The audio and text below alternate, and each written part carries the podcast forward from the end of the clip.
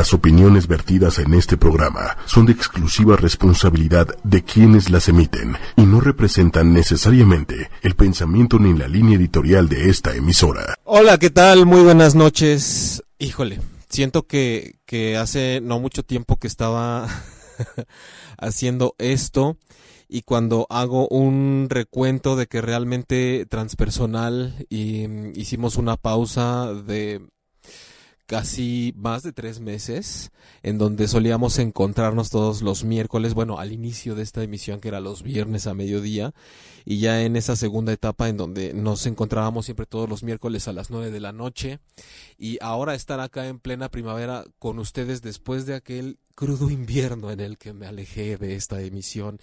Pero es importante eh, hacer espacios, saber que de pronto em, las separaciones, los distanciamientos nos ayudan incluso para mm, nos ayudan a seguir adelante. Esos son temas que hemos estado viendo recurrentemente aquí en Transpersonal y hoy no es la excepción. Mi nombre es Jaime Lugo. Para quienes se están uniendo a este encuentro terapéutico distinto con las emociones de cada miércoles a las nueve de la noche. Me presento y para quienes están de nuevo aquí de vuelta conmigo, eh, les agradezco mucho estar acompañándome nuevamente. Eh, bueno, yo soy Jaime Lugo, soy terapeuta emocional y el concepto de este programa tiene que ver con llevar los temas que nos duelen y que nos lastiman precisamente hacia una mirada distinta de lo que es pues lo mecánico de la mente y de la psicología tradicional y de todo lo que conocemos, integrando un poco más esta apertura de espacios a que los temas nos toquen, no solo que nosotros toquemos los temas. También es, grábenselo bien en la cabeza, muy importante de que dejemos que los temas nos toquen a nosotros. Ahí me pueden encontrar directamente en la página web jaimelugo.com y estoy en Facebook como Terapia Emocional Jaime Lugo. Gracias a Diego en los controles. Nuevamente un gusto de estarte viendo por acá, Diego. Gracias a ocho y media. Recuerden que esta transmisión la están siguiendo a través de ocho y media.com, pero si no pueden venirse aquí a Facebook, al Facebook de arroba ocho y media o también en YouTube. En diferentes redes sociales ahí estamos. ¿Qué más les puedo contar en este regreso, en esta nueva etapa?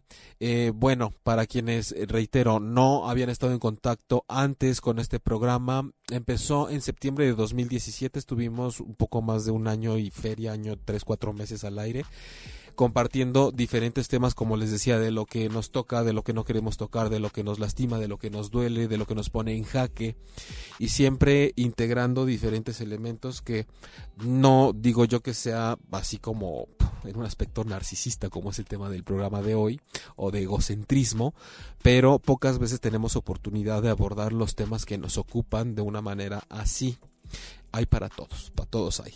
Este, recuerden que estoy en, en, tiempo, en tiempo real con ustedes en el chat y voy a leer antes de empezar con este programa eh, que es directamente con el que abrimos la segunda temporada de Transpersonal. El título o de lo que vamos a estar platicando y por lo cual los invito como siempre a estar participando conmigo y que no me dejen hablando solo. Eh, cosa que, que pues de pronto no está tan mal, pero a veces uno requiere un poco de feedback también para saber qué es lo que a ustedes les ocupa y les preocupa. El tema es egocentrismo, narcisismo y egocentrismo. Eh, me parece importante porque encierran un montón de creencias y un montón de cosas que de, las cuales es necesario hablar y aplicar esa mirada que le pueda dar un giro por ahí, un giro, una jiribilla. Este, agradezco a Gabriela Ramírez Ochoa. Hola, buenas noches. Saludos desde Tultitlán, Estado de México. Besos, Gabriela y a todo Tultitlán, Estado de México. Patricia Cervantes, qué maravilla volver a verlo, mi adorado doctor. Gracias y para mí es un placer estar de nuevo acá porque la última vez que estuve en ocho y media después de hacer un receso en mi programa fue precisamente con Patti Mujeres Poderosas, que me tuvo como invitado. Por eso, por eso sirvió para no sentirme tan desenganchado con esto. Ross Gons, hola, bonita noche, ya te extrañaba, gracias. Ah, me, siento muy contento de que me digas esto, pues ya estoy de vuelta para ti, para todos ustedes. Ross Gons. Bis, Hola, ya te extrañaba tus programas, qué bueno es volver a verte. Gracias, Bis, qué bueno ah, también estar cercano a ti a través de todas tus publicaciones y de todo este tiempo que ha pasado y de alguna forma pues hemos podido estar en contacto, ¿no? De cierto forma, de cierta forma. Mónica Luna Lima, hola, buena noche. Gracias, Mónica, buenas noches para ti. Y este, bueno, manifiéstense. De todos modos, acá va a haber tema, no hombre, le vamos a poder entrar ya sea para que le pongan atención o para que lancen sus preguntas. Me voy de lleno con el tema del programa porque eh, como siempre de por sí se nos quedan un poco cosas en el tintero. Entonces este ya saben que cualquier cosa de todos modos hacemos segunda parte. Em, narcisismo y egocentrismo. No saben cuántas veces por ejemplo estando en el consultorio dando terapia o en la vida personal eh, la gente saca a relucir estos términos de que tal vez yo soy muy narcisista, o sea, no me lo dicen a mí, ellos hacen una reflexión y dicen tal vez mi problema es que soy muy narcisista, tal vez es que es un problema del ego. Y la verdad es que también reflexionando en aspectos míos ya como Jaime como tal, en mi vida personal, este creo que es importante que hablemos de esto y que dejemos que nos toque qué pasa con el narcisismo y con el egocentrismo, porque creo que algo que tenemos que aclarar también es que normalmente nos vamos con ponerle la etiqueta a alguien de que es narcisista o de que es egocéntrico. Em, como si fuera el equipo de la gente que es así y todos los demás que no sabemos lo que es ser así o los que padecemos y somos víctimas de habernos relacionado con una persona narcisista o egocéntrica. Sin embargo, es algo que todos en algún momento de la vida experimentamos. Todos tenemos que saber lo que es tocar la faceta o rozar o, o sumergirnos en el narcisismo o en el egocentrismo. Desde luego, tengo que empezar por esta primera parte que es como de normalizar el tema, porque solemos siempre ponerle el dedo a otra persona apuntándole para juzgarla y decir que eso es. Em, de pronto resulta que el ego es un pecado y que, que, guiarnos por el ego es lo peor que podemos hacer y la verdad es que bueno, es una parte que nos, que nos compone y es una parte que nos sirve mucho también. Para que entendamos, por ejemplo, un poco mejor lo que es el narcisismo, es indispensable y súper antojable y rico empezar a hablar de un poco de mitología al respecto. Tampoco soy el experto en mitología, pero es importante saber un poco de todo si queremos tener miradas distintas de todos los temas, es mucho más sano. ¿Y qué pasa con el narcisismo y el mito de Narciso? Es, es, una historia muy bella y es para poder entender y diferenciarlo del egocentrismo. Resulta que Narciso era un chavo, ¿no? Guapérrimo, buenérrimo, este, y, y, además como orgulloso, vanidoso, y evidentemente traía a muchas y muchos detrás de él. Pero pues era un, en un tanto una actitud de desdén y, de ser esquivo y, y, rechazaba a todos y a todas aquellos a los que él les gustaba o que se sentían atraídos por él, como que no pelaba a nadie, estaba como en esa fascinación consigo mismo. Resulta que una de las ninfas llamada Eco, esta ninfa llamada Eco había sido castigada por la diosa Hera. ¿De qué forma pongan atención? Porque al final de la sesión se los voy a preguntar. no, pero voy a retomar este punto para que entiendan también por qué no nada más estoy contando el mito, porque sí. Esta ninfa eh, Eco había sido castigada por la diosa Hera, condenada a que cada vez que conversara con ella solamente iba a poder repetir las últimas palabras que ésta decía, que la diosa Hera decía. Por eso cuando ninfa Eco estaba con esta diosa lo único que podía hacer es esto, esto, esto, esto. Solo lo repito lo que tú dices, dices, dices, dices. Eh, cada vez que estés conmigo solo vas a poder escucharme, escucharme, escucharme, escucharme. Entonces esta ninfa, con esta condena de solo poder repetir las últimas palabras, palabras, palabras de lo que se le decía, decía, decía, pues tenía su corazoncito.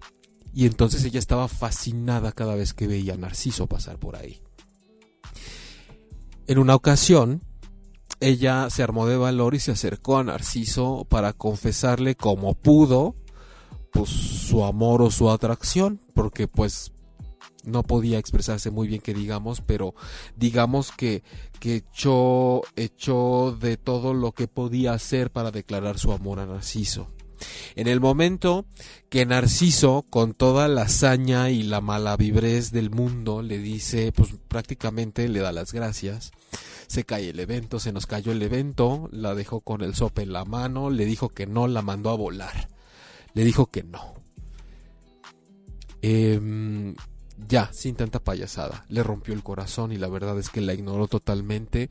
Y lo que hizo esta ninfa Eco no le quedó otra más que ir a refugiarse en, unas catacumbas, en unas cavernas, en donde de tanto dolor y tanto lamento eh, se fue consumiendo sin comer, sin beber nada, hasta de verdad consumirse y no y perecer y no quedar de ella más que esa voz y ese eco fue lo único que, se conservó en, aquellos lugares en donde ella se internó llena de dolor y entonces eh, solamente desde ahí se podía escuchar precisamente cada vez que alguien hablaba a, a lo que quedaba de la ninfa eco repitiendo, repitiendo, repitiendo, repitiendo. Pero no conforme con esto, un día la diosa eh, Némesis Ah, e, escucha los lamentos de Eco y se entera de la historia y entonces Némesis eh, se relaciona con la venganza como si fuera la diosa de la venganza cuando más que la venganza es de la justa retribución. Lo que pasa es que si lo que hicimos está muy cañón y recibimos una justa retribución lo vamos a tomar como venganza. Pero tal vez ese es tema de otro programa la venganza. Sin embargo, eh, bueno, continúo. Esta diosa némesis de la justa retribución o la venganza, como se le conoce normalmente, comúnmente, eh, dice, bueno, pues qué tal, eh, no estaría mal que de pronto ya le pongamos un hasta aquí a este narciso, ya estuvo bueno. Se conmovió, se, se, se, se, movió algo a partir de lo que le había hecho a la ninfa Eco. Y entonces un día que Narciso se acercó paseando por el bosque a un lago a tomar agua, la diosa Némesis aprovechó para de alguna forma eh, mandar el castigo y hacer que cuando él se viera en el lago, a, través de su propio reflejo, quedara perdidamente enamorado de sí mismo. Entonces Narciso, al verse en el lago y no encontrar otra forma más que querer abrazarse a sí mismo, pero mientras más se acercaba al agua y así estas ondas, más se disolvía su reflejo, y si se alejaba del lago, también dejaba de verse, se perdía su imagen. Entonces, en esto frenético y en esta fascinación por no saber qué era él mismo, pero no querer más que abrazarse y tomarse, pues pereció en el intento. En algunas versiones se dice que simplemente se lanzó al agua y ahí pereció, en otras se dice que fue tan... Em, tan largo el tiempo que estuvo ahí que fue capaz de precisamente como a la ninfa Eco consumirse en sí mismo porque pues no tuvo ni que beber ni que tomar y solo estaba tomado poseído literal por ese deseo por sí mismo eh, no pudo separarse nunca más de su imagen. Y entonces es como viene esta explicación de lo que es el narcisismo, eh, este panorama inicial para darnos cuenta cómo este precedente ahora se ha trasladado incluso, por ejemplo, a la psicología clínica, a la psicología tradicional como un trastorno de personalidad, el trastorno narcisista. Sin embargo, eso no lo vamos a tocar hoy, no lo vamos a tocar aquí porque no es la función de este programa como hacer de todo una enfermedad, sino ver la otra cara de la moneda que implica trabajar con lo que está pasando debajo de lo que pudiera parecer el síntoma de un trastorno. El narcisista es aquel que si bien se podría decir de alguna forma que eh, está enamorado de sí mismo, así lo dicen muchas personas, que busca la adoración por sí mismo, pero también tiene una connotación de siempre eh, tener la certeza de que cualquier asunto es mayor, mejor o más importante, incluso por encima de su círculo social, de su familia y de su pareja. Entonces, eh, no es que no pueda ver a los demás, es que los ve, pero definitivamente siente que hay una superioridad en todo lo que le acontece es como estar en un pedestal. Es precisamente lo que le pasa a Narciso. No puedo separarme de mi imagen, no puedo estar sin intentar abrazarme, sin intentar adorarme. Estoy infatuado de mí mismo. Eso es eh, en cuanto no hemos terminado con el narcisismo, pero eso es el preámbulo para que podamos ir entendiendo lo que es. Porque por otro lado, está el egocentrismo y mucha gente suele juntar el egocentrismo con el narcisismo, con el egoísmo Y al final la verdad es que tienen algunas distinciones y me estoy yendo a la parte como muy ordinaria, pero es necesario también para que podamos irnos un poco más rebuscaditos y, más este más a lo diferente hacia el final. Em, eh, con el egocentrismo lo que sucede es que la, la, misma como composición de la palabra nos lo va diciendo. El egocentrismo nos hace caer en la creencia de que nosotros somos el centro de todo. Aquí no hay tanto choro que extender ni hacia dónde estar explicando tanto, sino soy yo como el centro de todo. Em, la distinción con el narcisismo es que el egocentrismo de alguna manera me impide ver a los demás. Eh, em, el egocentrismo definitivamente llegamos a unos niveles en donde ni siquiera me doy cuenta ni me percato de la presencia o de las necesidades o de lo que implica que haya gente a mi alrededor y que requieren de mí. Estoy totalmente concentrado, estoy como en un rayo láser con toda mi energía y mi atención puesta nada más a lo mío porque pues yo soy el centro de todo, e, e, egocéntrico. La diferencia con el narcisismo es que hay una autoadoración. Ah, no nada más es yo soy el centro de todo, sino además yo sí alcanzo a ver a los demás y por lo tanto, y además considero y ratifico que yo soy más importante, que yo soy más cautivador, que lo mío es más, que yo soy mejor. Es decir, si hay una relación con el entorno de tal forma que yo puedo discernir que yo soy superior a todo lo que me rodea y a todos los que me rodean. Y en el egocentrismo hay una incapacidad de notar que estoy rodeado de quién y por qué y qué quieren y qué se les ofrece. ¿Les está pasando algo? No me había dado cuenta. Es que desde aquí, desde el centro, solo importa lo que a mí me sucede. No te había alcanzado a ver. Entonces, eso es em, lo que tenemos que saber inicialmente como una distinción muy específica entre una mirada, pues por lo menos tradicional desde la mitología del narcisismo y de lo que se puede considerar lo egocéntrico. Algo muy importante que vamos a tener que estar viendo hoy es no nada más definiciones, no nada más esto se trata de soltar em, qué son las palabras y qué significan definitivamente esto nos tiene que llevar a una parte utilitaria, una parte práctica y una parte de poner ejemplos. Y es que eh, hay tantos y se me ocurre que desde luego uno de los temas en donde más impacta todo de lo que hablamos aquí desde luego es en las relaciones de pareja. Eh, hay muchos ejemplos que poner. Pero si por ahí les da más la duda y les pica más la curiosidad, recuerden que aquí está el chat en vivo y aquí pueden estarme preguntando de alguna forma este directa o indirectamente exponiéndose o no, tanto como ustedes lo deseen, acerca de em, su, curiosidad acerca de este tema. Eh, Jonat Milovitz dice se corta. Jonat, no sé, por favor, si alguien anda por ahí de los demás, avísenos si se está cortando. Natalia Areiza, buenas noches. Eh, por favor, si andan por ahí, nada más eh, hagan eco. Hagan eco, quiero escuchar eco, quiero que, me, me repitan la última palabra de lo que yo estoy diciendo, a ver si es cierto que se escucha. Pero bueno, el asunto con este tema del narcisismo y del egocentrismo se pone eh, apasionante cuando empezamos a tener la oportunidad de desmitificar algunas cosas de lo que tenemos como creencia ante la gente que catalogamos como narcisistas, como egoístas, como egocéntricos en nuestra vida. Porque lo soltamos tan a la ligera eh, porque tal vez en un afán con estar catalogando al otro como narcisista y como egocentrista estamos siendo tan egoístas nosotros mismos y tan narcisistas que siempre es mejor voltear la mirada hacia afuera que hacia adentro. Eso lo dejamos por hoy de tarea. ¿Qué tanto por estar catalogando al otro de narcisista o de egocentrista no estás queriendo separarte, no, no, no estás queriendo em, separarte de ti lo suficiente como para mejor verte a ti mismo o a ti misma? Y prefieres mejor estar encima del otro, poniéndole etiquetas.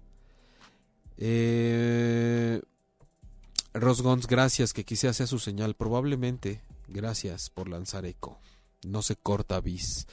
Gracias. Entonces, este, mm, por favor, ahí, eh, Jonat, parece que es, parece que es pedo tuyo, no de nosotros. Entonces, prosigo. creo que una de las primeras aclaraciones que es muy importante hacer cuando nos topamos con el narcisismo y con el egocentrismo es que sepamos y aprendamos que estos asuntos no son personales. Cuando ustedes están con una persona narcisista o egocentrista, más o menos si la pueden olfatear con las características que hemos platicado el día de hoy, deben saber que esa persona no tiene algo no tiene algo personal contra ustedes.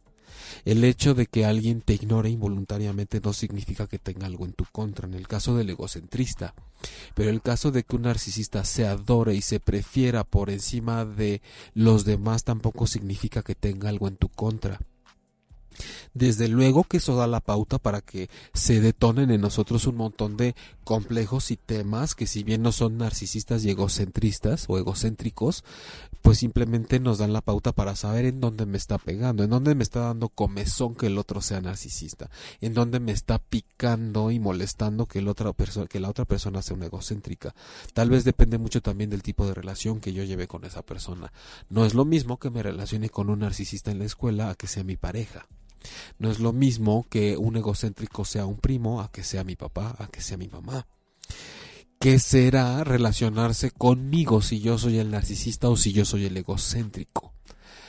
Siempre, siempre vamos a estar proponiendo acá aplicar todas las miradas, no nada más qué pasa cuando me topo con alguien así, porque esa mirada es muy narcisista y muy egocéntrica. ¿Qué pasa si te ponen el cuerno? Como lo hacen en infinidad de programas que están por ahí, infinidad de conferencias, infinidad de terapeutas, infinidad de artículos. ¿Qué pasa si te ponen el cuerno? ¿Qué pasa si te mienten? ¿Qué pasa si te engañan? ¿Qué pasa si abusan de ti? ¿Qué pasa si te someten? ¿Qué pasa si te victimizan? ¿Qué pasa si no te aman? ¿Qué pasa si no te hacen caso? ¿Qué pasa si te insulta? ¿Qué pasa si te, si te bulean? Pero cuando cuando volteamos a ver la mirada hacia qué pasa contigo si tú abusas, qué pasa contigo si tú eres el egocéntrico, qué pasa contigo si tú sometes a tus parejas, qué pasa contigo que no puedes dejar de poner el, el cuerno, qué pasa contigo que ya encontraste la mentira como un método de, de adaptación constante en la vida. ¿Qué pasa contigo que estás eh, tratando constantemente de obtener algo de toda la gente a través de una serie de chantajes o de victimizaciones? ¿Por qué siempre nos vamos nada más a la parte de qué pasa cuando a mí me llega a tocar alguna de tantas personas trastornadas que van por el mundo haciéndole daño a todos hasta que me toca a mí? ¿No será que no me puse mi halo protector de energía y de luz morada que me aleja de todo lo que yo no quiero atraer? No, las cosas la verdad es que no funcionan del todo así. No estoy diciendo que no sea cierto, simplemente creo que hace falta ser un poco más críticos y reflexivos con todo Gabriela Ramírez, una persona narcisista se cree perfecta en su exterior, su forma de vestir, etcétera. La verdad, una persona así continúa, cae mal. Dice Gabriela, peda es que cae mal, cae gorda. Mira, Gaby, si me dejas decirte Gaby, una persona narcisista, desde luego que eh, puede ser incluso que no le guste su forma de vestir o qué sé yo. Simple y sencillamente creo que siempre va a considerar que es mejor a cualquier cosa que esté afuera. Em, de pronto algo muy distintivo con los narcisistas, como tú dices ahorita, una persona así cae gorda. Sin embargo, Gaby recuerda que tenemos todo el derecho de generar una reacción con respecto a las personas que se nos presentan en la vida. No hay que perder nunca la mirada y esta es una recomendación para ti, para mí, para todos que cuando nos encontramos con personas narcisistas o de cualquier otra índole de tema que pudiéramos estar hablando hoy, es inevitable pensar de qué forma esa persona me afecta o cómo esa persona despierta en mí que me caiga mal, que me caiga gorda, que me quiera alejar, pero siempre tenemos que encontrar la oportunidad de aprender algo de conocer a una persona así. Siempre. Y no debemos confundir aprender algo de una persona que nos desagrada, no debemos confundirlo con rendirnos, con ceder, con perder ante ella porque entonces vamos a estar cayendo en una inflexión terrible. No te soporto, entonces me caes mal, no me gustas. Siempre hay que saber qué se está moviendo dentro de mí, porque habrá gente que no reaccione con esa persona narcisista y no tenga mayor problema. Si no está tan íntimamente involucrada, desde luego. Pero el hecho de, de eh, otra distinción del narcisista con el egocéntrico. El egocéntrico de alguna forma va a decir, ok, no te vi, la verdad es que asumí que ahí andabas, no me di cuenta, yo no sé si tenías problemas, em, estoy tan clavado en lo mío porque soy el centro. Este es un buen ejemplo para entender al egocéntrico. Estoy tan clavado en el mío porque soy el centro que se supone que todo lo que está a mi alrededor tiene que estar al tanto de mí, no yo al tanto de todo lo que está a mi alrededor. Es como si el Sol dijera, pues es que todos los planetas, o sea, yo soy importante para todos los planetas. Realmente ellos están girando a mi alrededor. O sea, yo no necesito de ellos. Ni siquiera los volteo a ver. Ni siquiera sé cuántos son. Ellos tienen que estar al pendiente mío. Porque yo soy el centro. Eso es el egocentrismo. Eh, em, ¿Qué pasa con los retos que se nos presentan, por ejemplo, en una relación de pareja con un narcisista? Yo quisiera que me contestaran o que reflexionaran a, con respecto a lo siguiente. Con estas características que hemos hablado, más o menos generales, de lo que es un narcisista, para, no mezclar, vamos con el narcisismo de nuevo. Imagínense personas con qué tipo, con qué características podrían estar enroladas en una relación con un narcisista, con una persona que se ama a sí misma, con una persona que constantemente se abraza y siente que no termina de abrazarse eternamente a sí misma, con una persona que se pierde en su propio reflejo, con una persona que se fascina a sí misma, que considera que es mejor y más importante que incluso su pareja. ¿Qué persona podría ser pareja de alguien así?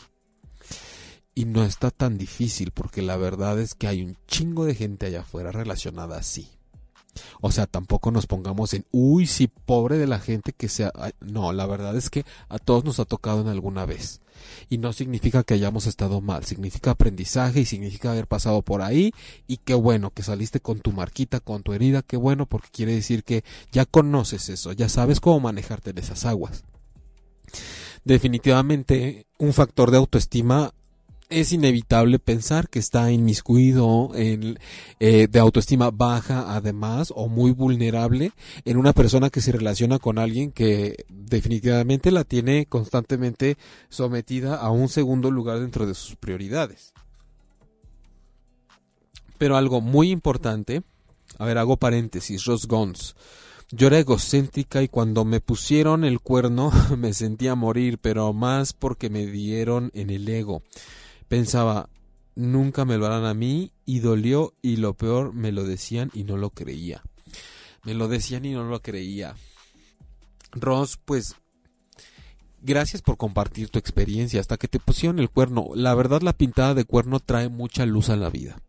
Este, también a diario recibo historias en el consultorio donde definitivamente está por ahí como elemento o ingrediente la pintada de cuerno, la infidelidad pero la infidelidad es un tema que también para quienes están acá por primera vez, lo he tocado infinidad de veces, ¿no? Incluso fue una vez a la tele, Annette Kubru por ahí se enojó con una cosa que yo dije, sí, esa Annette Kubru que conocen de la tele, sí, se proyectó en la entrevista, no entendió lo que yo estaba diciendo, y, no es culpa de ella, lo que pasa es que el, el tema de la infidelidad es tan delicado que al tratarlo se abren heridas y, y, pues se abren heridas y uno tiene que atenerse a las consecuencias. No más que conmigo pasó pues casi en vivo en la tele. Entonces me ha pasado a, escribir artículos donde justo porque escribo un artículo con la mirada del infiel y lo que vive el infiel y, e inmediatamente brotan, por ejemplo, las mujeres diciendo, claro, porque seguramente a ti nunca te han puesto el cuerno, poco hombre, y es como de, hey, no todo va enfocado a que cómo sufre la persona a la que le ponen el cuerno porque es la única que sufre, no. Tenemos que abordar esas miradas, pero también las otras. Es un tema, la verdad, fuerte, es delicado, es como álgido. Entonces, cuando ahorita Ross nos dice de que ella a través de una infidelidad recibió como un gancho al hígado, al ego, y entonces lo egocéntrico de alguna forma se desató, como que se, se, se, se fue de donde estaba agarrado y se pudo dar cuenta que no es, no es el centro, que no eras el centro del mundo, del universo ni el ombligo. Entonces, qué bueno que ese golpe de alguna forma te noqueó lo suficiente para no matarte, pero para así dejarte aquí con una conciencia nueva, Rosgons. Eh, el asunto, retomo, porque luego me, me, regañan de que soy como disperso para tratar los temas. Pero pues es mi programa y yo hago como lo que se me da la gana. Narcis, narcisismo egocéntrico. No es cierto, estoy tratando de apegarme un poco a la línea de lo que estoy hablando. Es bromi. Em, ¿Qué pasa cuando una persona se relaciona con alguien narcisista? Generalmente el narcisista, como buen adorador de sí mismo, incluso por encima de su propia pareja, Aquí lo gacho es que lo que va a ser como mecanismo el narcisista es siempre tratar de manipular todo a su alrededor. Si bien el egocéntrico lo que pasa es que está tan en el centro que no alcanza a ver ni siquiera quién está y de quién se puede preocupar y a quién le tiene que hacer caso. El narcisista dice, no, a ver, yo sí los alcanzo a ver y yo soy mejor que todos ustedes. O sea, partamos de esa premisa y de esa piedra angular. Aquí el que la rifa soy yo. Y aquí mis chicharrones truenan. Incluida tú, mamá, incluido tu papá, incluida tú, tú que eres mi pareja. Entonces yo voy a mover todas las piezas de todos los modos posibles y hasta donde tenga que llegar y hasta las últimas consecuencias para que eso quede claro y para estar poniendo como súper súper eh, definitivo que aquí la imagen que importa es la mía y que no importa todo lo que tenga que suceder, incluso ustedes con los que yo estoy relacionado, van a ser como una, eh, de alguna forma, pues como una ayuda o un apoyo o un medio a través del cual yo pueda seguir adorándome a mí mismo. Desde luego, quiero que me adoren, quiero que me admiren, quiero que reconozca, quiero que reconozcan que yo soy lo mejor, el más, lo más importante. ¿Cuántas personas narcisistas crees que conozcas o hayas conocido a lo largo de tu vida? Con estas características que he estado diciendo hoy, mi intención es que nos demos cuenta que tampoco es como de, ay, paperas, ay, qué raro que den paperas ahorita, nadie tiene paperas. No, el narcisismo es un, es un punto que yo he dicho que de pronto todos hemos tocado en algún momento. Entonces no hay nada más rico que también darnos cuenta cuándo y por qué y qué hicimos y cómo nos dimos cuenta que ya no más. El egocéntrico, por ejemplo, está relacionado con alguien egocéntrico. Eh, imagínate también el factor clave, a qué grado es clave la autoestima de una persona para relacionarse con un egocéntrico que está en el centro del mundo y no alcanza a detectarte por más que tú tratas de entrar a su radar. Aquí no es que te vea y no le importes. Aquí es que tú te paras de cabeza, te vistes de hawaiana, brincas, bailas, tap, vas, vienes, gritas y de plano en su radar no apareces. No hay forma de que te vea, de que, de que te note.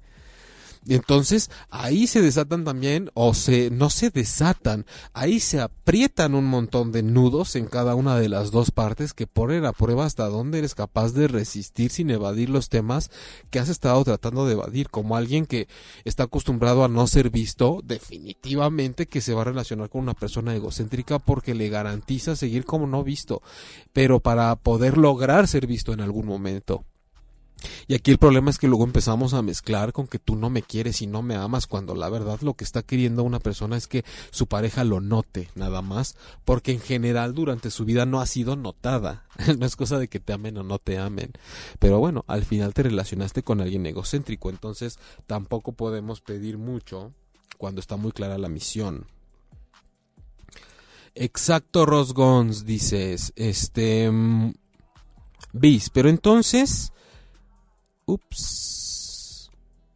Estoy, a ver, me salí un poquito del chat. Ahorita voy a... Me voy a volver a meter porque se me cortaron sus preguntas. Estoy tratando de retomar la transmisión. Em, ok. Continúo. Es que se me fueron. Yo quería seguir leyendo sus preguntas. El tema aquí más allá les decía hace rato, de mm, hablar de qué pasa cuando estás relacionado con un narcisista o de cuando estás relacionado con alguien egocéntrico. Es qué pasa, y no tienen que balconearse porque no sacarlos del closet tampoco. Eh, en qué etapa cuando ustedes se han definido o se han em, encontrado o identificado en una fase de narcisismo o de egocentrismo. Ya hubo una, una primera valiente que se manifestó al respecto.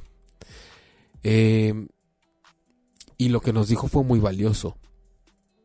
definitivamente tuvo que llegar un golpe fuerte a mi vida, que literal no solo, además de noquearme, hizo la función de despabilarme para darme cuenta a través del dolor, a través del dolor que yo no era el epicentro, que yo no era el punto alrededor del cual giraba todo. Entonces, ¿qué sucede cuando definitivamente no estamos acostumbrados a ver otra vía a través de la cual nos podamos dar cuenta de que no estamos en la posición que nosotros siempre hemos creído que estamos o de que no somos lo que nosotros siempre hemos creído que somos. Esto eh, entra en juego muchas cosas. No ser lo que yo creía que era para los demás, para mí mismo el asunto de poner la mirada en la persona que se reconoce narcisista o que se reconoce egocéntrica, la verdad es que también tiene una parte muy nutritiva porque decíamos hace rato que el mundo está configurado para que sean entendidas las personas que padecen la forma de ser de otras personas. Pero tradicional y mecánicamente, disculpen que estoy tirando aquí el teléfono, tradicional y mecánicamente hemos estado acostumbrados a poner nada más la mirada, el interés y la atención eh, eh, cuando estamos hablando de las personas que son en este caso narcisistas o egocéntricas como las personas que tienen el problema, como las personas em, de las cuales de alguna forma tendríamos que deshacernos, como las personas eh, cuya conducta no está bien, como ejemplos de lo que no hay que ser, como ejemplos de lo que es malo en la sociedad, como ejemplos de aquello que es dañino, de lo cual nos tenemos que apartar, como los antihéroes, como los villanos. Entonces, el, mensaje un poco en la línea transpersonal, y, empezando por el tema de hoy, con, con el que estamos abriendo esta segunda temporada. Y, perdón siendo tan desencanchado, pero es que de pronto tengo que seguir la transmisión en dos lugares distintos y una se cortó estoy accesando de nuevo a sus, a sus preguntas. Pero, pero esta línea que, que procuraremos llevar siempre eh, es saber que cuando queremos enfrentar alguna situación conflictiva, no nos tenemos que ir a la mirada tradicional nada más de qué pasa con la persona que está siendo la víctima de este asunto tenemos que también aplicar una mirada considerada, importante, comprensiva y lo suficientemente empática para quien está ejerciendo eso que se supone que es lo que está causando el daño. Em, ahora sí estoy con ustedes otra vez decía Bis, pero entonces el narcisista es una persona con autoestima alta. Pienso que la persona narcisista se rodea de personas que también lo alaben y esas personas tienen una baja autoestima, no se ven a sí mismos y les parece tan bello que se distraen de las cualidades que ellas también pueden tener. Gabriela, uy, entonces mi esposo es narcisista, se cree perfecto en todo. Así que un día le dije, bájale tres rayitas a tu forma de ser porque un día te puedes quedar solo. La verdad, una persona si cae mal, es lo que ya me habías puesto, una persona necesita, se cree perfecta en su exterior. Exacto, Ross. Eh, ok. Mira, Bis, este asunto de que si una persona narcisista tiene la autoestima alta es, es, un tema con el cual también este, para mí me es importante mencionarles el día de hoy, porque cuando hablamos de las personas narcisistas y egocéntricas, acostumbradas a estar más enamoradas y fascinadas de sí mismas o sentirse el centro de todo, lo que sucede es que no por eso todo nos lleva como a más y a la experiencia positiva y a lo más importante. Por ejemplo, una persona egocéntrica bien podría sentirse el centro de todo y no poder voltear a ver a los demás porque eh, en lo que está poniendo agudamente su mirada, sintiéndose el centro de todo, bien podrían ser, por ejemplo, sus enfermedades. No nada más sus aspectos positivos y sus grandes logros. Tal vez es mira lo mal que me va a mí, mira cómo soy el centro de todo porque sufro y porque me duele y porque todos me tendrían que poner atención y porque ni siquiera me puedo dar cuenta de quién está a mi alrededor. Ejemplos sobran. Nunca se han encontrado con una persona que eres capaz de llegar y decirle que te dio cáncer en el cerebro y tres infartos y te dice, ta. No, hombre, tú no sabes lo que es estar enfermo. Y tú así como de, oye, pero te dije que me dio cáncer en el cerebro y tres infartos. Y te dice, cara como de, creo que no te estoy escuchando, no me interesa escucharte. O sea, tú no estás entendiendo. Aquí el que está enfermo soy yo. O sea, si alguien sabe de sufrir aquí soy yo. O sea, o, de repente, oye, la relación de pareja, fíjate que a mí me pasa esto y fíjate que me pusieron el cuerno. No, hombre, espérate. Para relaciones donde te han tratado mal, estoy yo. O sea, tú no y le dices, no, oye, pero ahorita yo me siento mal, pero no, no, mal, tú no sabes lo que es sentirse mal. O sea, yo desde donde estoy, desde mi centro, se siente realmente mal, pero es que es algo que tú no conoces, tú no tienes ni idea. Ay, pobre, y te estás quejando porque te pusieron el cuerno. Entonces, esta persona no te alcanza a ver. Más allá de saber si tiene alta, eh, alta la autoestima o no, vemos que su egocentrismo eh, lo, lo, tiene tan atrapado que lo ciega a ver las experiencias de los demás, de incluso poder ver a los demás, pero no precisamente lo está llevando a una experiencia positiva. Digo, de ahí se desprenden muchos temas, ¿no? Muchos patrones y complejos por lo cual una persona puede eh, estarse moviendo así por esta vida, porque su experiencia cuando el alma toma el cuerpo y decide vivir se va hacia allá. Eso es algo fascinante. Pero, por ejemplo, cuando hablamos de alguien narcisista que se adora, que se fascina, que se... No confundamos que ahorita aprovecho la pregunta que hizo Bis. No confundamos que una persona se considere lo mejor del mundo y la más guapa y la más buena onda y la que mejor canta y la que mejor baila y la que mejor coge y la que mejor condicina y la que mejor modela y la que mejor habla y la que mejor todo con una alta autoestima. Aquí, sin ánimos de ventanearte, bis, nada más lo que quisiera es contrastar un poco para que te des cuenta que con tu pregunta, si fue solo por curiosidad o solo porque así lo considerabas tú, no confundamos que ese tipo de personas que pierden la perspectiva y se van al narcisismo significa que tienen una autoestima alta. Es decir, tal vez hasta el día de hoy tú estás rompiendo ese mito de que quien considera que es un ganador en todo y es lo mejor del mundo es porque tiene autoestima alta. Y la verdad es que hay personas que se consideran las mejores, las más guapas, las más buenas, las más chingonas, las más todo, y eso corresponde a una herida de autoestima bien grande y a una autoestima baja. No tiene nada que ver lo que yo cuento de mí de pronto con el estado real de mi autoestima. Tiene mucho que ver lo que yo cuento de mí cómo lo cuento y sobre todo lo que me cuento de mí mismo a mí mismo para saber de qué forma me muevo ante el mundo.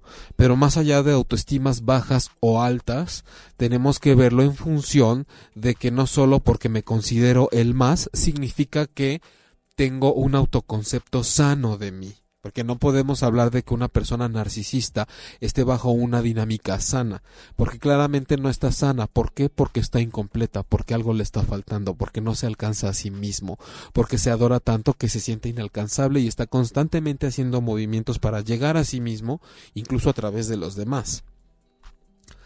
Em, voy de nuevo al chat porque ahora que se me desconchinfló un poquito todo esto. La verdad es que no estoy muy seguro de estar recibiendo sus mensajes completos y a tiempo. Em, y no ha cambiado, solo ya no le hacemos caso, dice Gabriela. Ah. Ok. Natalia Areiza, hola. Mira, lo que pasa es que aquí, por ejemplo, con esto que nos ha compartido Gabriela el día de hoy, es que eh, llega a la conclusión, por ejemplo, de que su esposo es narcisista. Aquí la cuestión, Gabriela, es también hay una hay, hay, personas que, por ejemplo, lo dicen, ah, yo soy perfecto, yo esto todo lo hago bien. Pero esto es tejido fino, esto es, es complicado, es complejo de alguna forma tratar estos temas emocionales y de describirnos más allá de solo una personalidad. Porque también hay personas que pueden decirlo de viva voz, yo soy el mejor en esto, yo soy perfecto, yo nunca fallo, y la verdad es que ni siquiera se acercan a lo que es un verdadero narcisista. Yo diría que tendríamos que poner atención más a la energía y las conductas y cómo se conducen situaciones sobre todo críticas una persona. No solo por decirlo, como les decía hace rato, no solo por considerarme que soy el mejor en todo significa que realmente mi autoestima es más alta. No solo por decir que yo soy una adoración y yo me amo y yo soy perfecto significa que soy narcisista, porque tal vez en momentos de quiebre donde tengo la oportunidad de poner de poner a prueba todo mi criterio y mi reflexión de una forma más seria, cuando cuando tengo un problema, por ejemplo, tal vez en ese momento es en donde sí me doy la oportunidad de ver al otro. en donde se me facilita hacer a un lado la máscara. Como que ya no tengo la necesidad de seguir funcionando de la misma forma. Entonces, insisto, y es algo que yo les decía al principio, no se trata nada más de a lo mejor escucharme hoy y tener que definir inmediatamente quién es narcisista de las personas que yo conozco, o tener que ponerme la etiqueta del egocentrismo. Lo importante de los encuentros que tengamos aquí, cada miércoles a las 9 de la noche, tiempo del centro de México, es que si bien a veces tenemos que echar mano de ciertas etiquetas y de ciertos conceptos, es para poder llegar a un entendimiento y hacer reflexión. Tampoco para salir corriendo a ver entonces eh, a quién le pego esta etiqueta que aprendí hoy. Digo, sé que es un impulso y que generalmente así solemos hacerlo, aunque sea de, ¿no? Como reacción inmediata. Pero, y hagámoslo, hagámoslo para platicar y estamos acá entre cuates, ¿no? En el chat poniendo diferentes cosas y de alguna forma entrando en confianza. Pero la invitación es a que además de eso hagamos reflexión durante la siguiente semana hasta que tengamos el siguiente encuentro, para saber si de pronto yo defino que tal vez la persona con la que yo comparto mi vida tiene algunas, algunas notas, algunas, algunas señas de narcisismo o de egocentrismo, no me quedé yo ahí nada más, sino que eso me haga voltear, observarme y decir y qué estoy haciendo, cómo estoy completando la relación con una persona que es así. No caigamos en la proyección de que pues para qué veo en mí si lo puedo ver en el otro. Es más fácil que esté de juzgón, que yo esté más bien este pues tratando de ver en qué le puedo decir a la otra persona que tiene que cambiar todo el tiempo en vez de ver cómo eso me implica y cómo me pone en relación con el tema. En cuestiones de pareja, nos pasa a todos, o sea, también hay que eh, relajarnos un poco, porque como les decía, esto no es de Chivas y América, esto es de que todos pasamos por ahí en algún momento y todos experimentamos esas sensaciones y esos roles en algún momento, o sea, acá no nos hagamos por favor con que yo no sé lo que es el egocentrismo. Em, estoy por acá, ahora sí, ya como que muy, muy en el chat con ustedes. Pero bueno, em, es un tema que contiene muchos temas en sí mismos. No es nada más cuestión de autoestima, no es nada más cuestión de egocentrismo, no es nada más cuestión de autoestima, de narcisismo. Es importante lo que yo les recomiendo por el día de hoy y para ir cerrando el programa es que cuando nos encontremos en una situación de vida compleja, busquemos desde la parte que tiene que ver con las emociones, qué tipo de emociones se detonan y se despiertan a través eh, de algo que me pasa en la vida, pero también saber la etimología de la palabra de lo que me está sucediendo, buscar por qué hace tanto y tanto, tanto, tanto tiempo ya hubo una cultura que llegó a querer conocer la conducta y el alma del ser humano a través del significado de las palabras. ¿Qué se decía de esto que me está pasando a mí desde aquel entonces?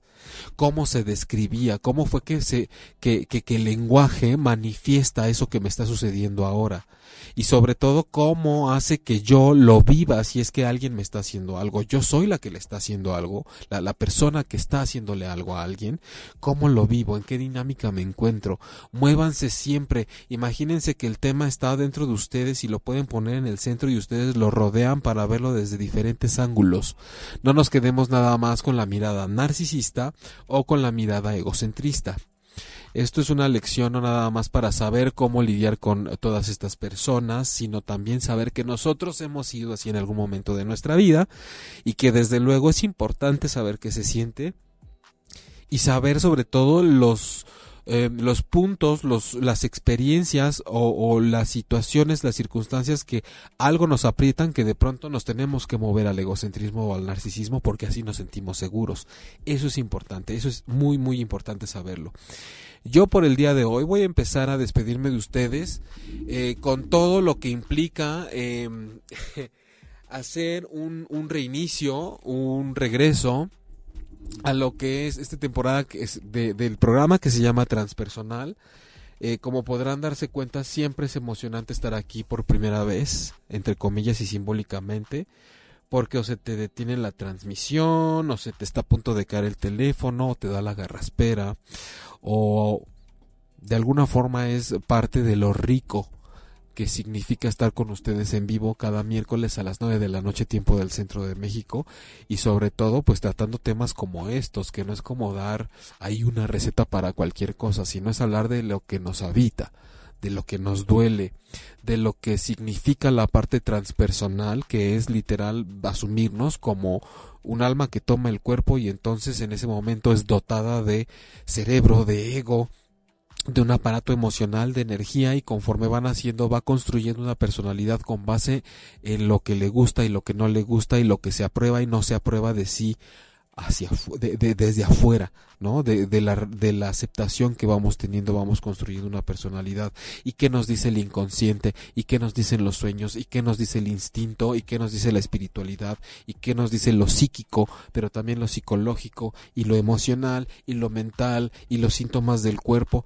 Y todo eso que podremos abordar a través de diferentes temas que estaré teniendo para ustedes cada semana aquí a través de ochoymedia.com, pero también a través, también y sobre todo a través del Facebook Live y de YouTube. Eh, yo soy Jaime Lugo y te recuerdo que me encuentras, este, pues, para terapia, si, si crees que, si crees que es algo que necesitas. En mi página web jaimelugo.com en Facebook estoy como Terapia Emocional Jaime Lugo. También puedes mandarme un correo a jaimelugomx.gmail.com Y desde luego que eh, puedes contactar también aquí a ocho y media para cualquier duda que tengas. Em, no sé, esto fue el regreso de Transpersonal con todo y los atropellos de la tembladera de mano y de que se me cae el teléfono y se me corta la transmisión parte de lo que hace esta experiencia más completa, más emocionante. Y ha sido un placer estar con ustedes hoy y nos vemos el próximo miércoles a las 9 de la noche a través de ochoymedia.com que descansen, reflexionen acerca de todos estos temas narcisistas y egocéntricos del mundo. Si te perdiste de algo o quieres volver a escuchar todo el programa, está disponible con su blog en ochoymedia.com y encuentra todos nuestros podcasts de todos nuestros programas en iTunes y Tuning Radio. Todos los programas de ochoymedia.com en la palma de tu mano.